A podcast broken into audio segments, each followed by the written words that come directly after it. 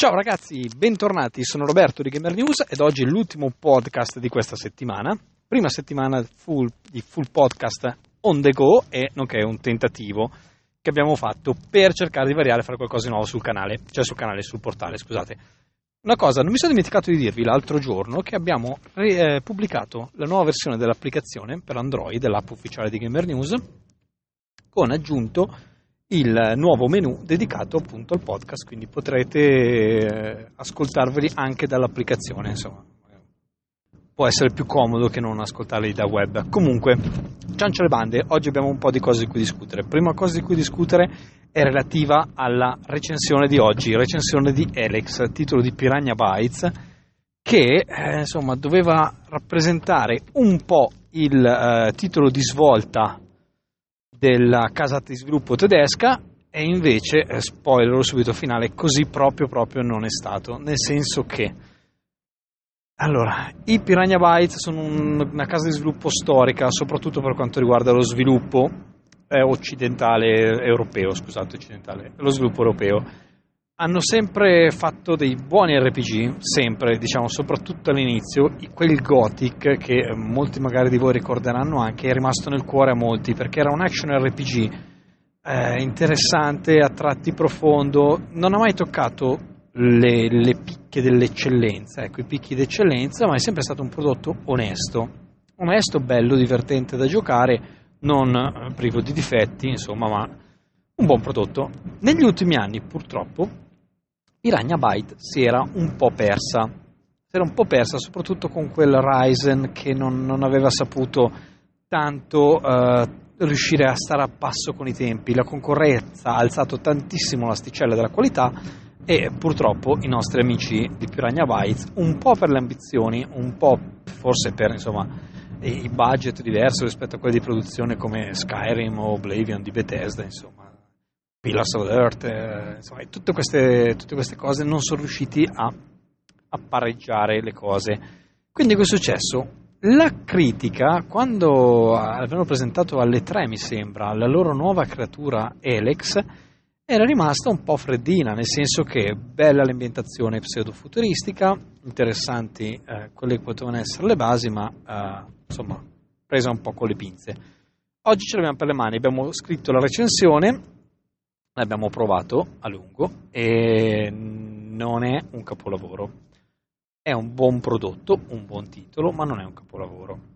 Offre un sacco di ore in cui l'utente può sbizzarrirsi a fare mille cose, provare le fazioni, decidere che destino avere all'interno del gioco, ma ha dei difetti abbastanza palesi e credo che il difetto più grande di uh, Elex risieda nel fatto di non avere una vera e propria, mm, non so come dire, un vero e proprio focus, ecco, mettiamola così. Il titolo di Piranha Bytes cerca di, Piranha Bytes cerca di fare tanto, ma facendo tanto non riesce a farlo bene. Cioè, tante cose buttate in un calderone non fanno necessariamente un prodotto eccellente, e questo è il caso di Alex.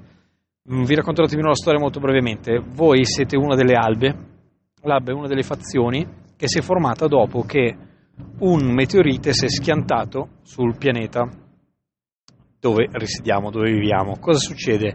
Questo meteorite ha distrutto gran parte del pianeta e ha rilasciato un materiale, l'Elex, che sembra dare dei poteri incredibili.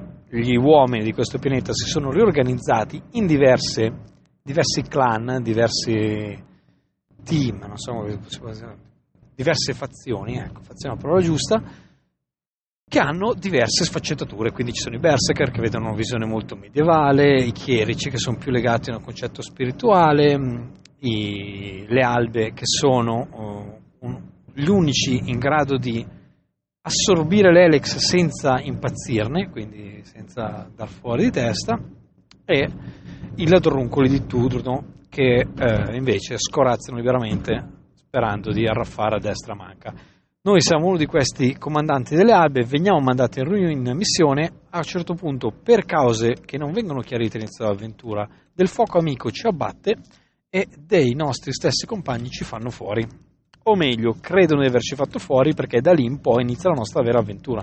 Quindi è arrivato qualcuno che ci ha rubato tutto il nostro equipaggiamento, noi ripartiamo da puliti e da lì inizia tutta una serie di, insomma, di missioni e quest che ci tornano impegnati per almeno 30-40 ore, quindi longevissimo. Il problema è riuscire ad arrivarci a 30-40 ore, nel senso che il rischio fattore noia è dietro l'angolo, davvero. Cosa c'è allora? Mm, molto bella l'ambientazione, bravi Piranha Bytes a creare, a sfaccettare queste fazioni, loro sono sempre stati molto bravi in questa cosa.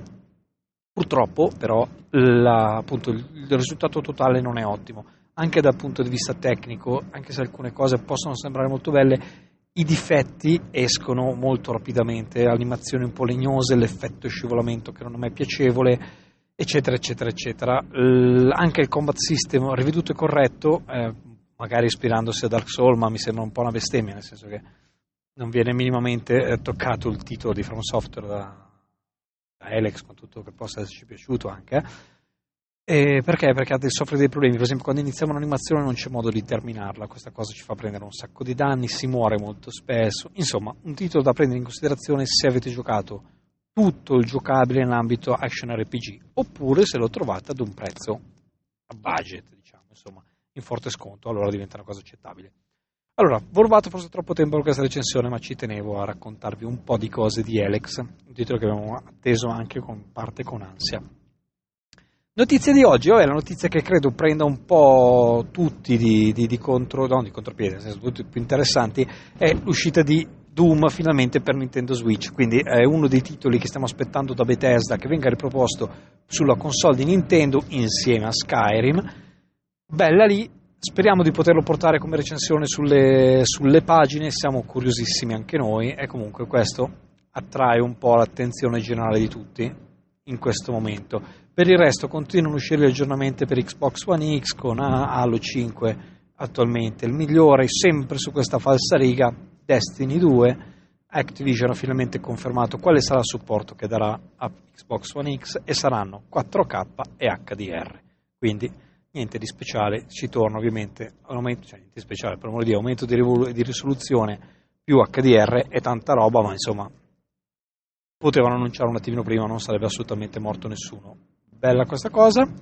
Altre notizie interessanti è che arriva da ieri che GTA 5 è il gioco più distribuito, più distribuito nella storia dagli Stati Uniti, superando anche gli 85 milioni, mi sembra che fossero, o GTA 5 sono 85 milioni, comunque superando Wii Sport, che è un numero impressionante se pensate che Wii Sport era venduto in bundle con Nintendo Wii, quindi aveva un parco vendita maggiore in questo caso Rockstar, brava, ha dato i numeri di distribuzione e non di venduto, una cosa che capita spesso in tutti i tipi di industria, nell'entertainment capita molto spesso, e si danno i numeri di distribuito che sono quelli consegnati ai negozi e non effettivamente venduti al cliente, ma è una cifra che GTA 5 molto probabilmente riuscirà a raggiungere senza grossi problemi. Stando sempre sul discorso copie vendute, è, di, è riuscita anche la notizia per cui sembra che Vampire il titolo in sviluppo da Don't Node, quelli di Life is Strange, magari un giorno faremo uno speciale su Life is Strange. Life is Strange primo capitolo e eh, non uh, Before the Storm, che non sembra essere così eccellente. Comunque dicevano che um, Vampire necessiterà di 500.000 copie vendute per rientrare dei costi e quindi andare a break even. Questa notizia è fondamentale perché vuol dire che molto probabilmente sono riusciti a contenere molti costi e con solo, solo 500.000 copie andrebbe tutto bene. Allora, su questa notizia, ragazzi, io direi che possiamo chiudere questa settimana. Vi ringrazio per chi ha ascoltato. Vi invito a visitare gamernews.it e se volete a scaricare l'app e che dire, ragazzi, buon weekend e ci sentiamo lunedì sera. Ciao!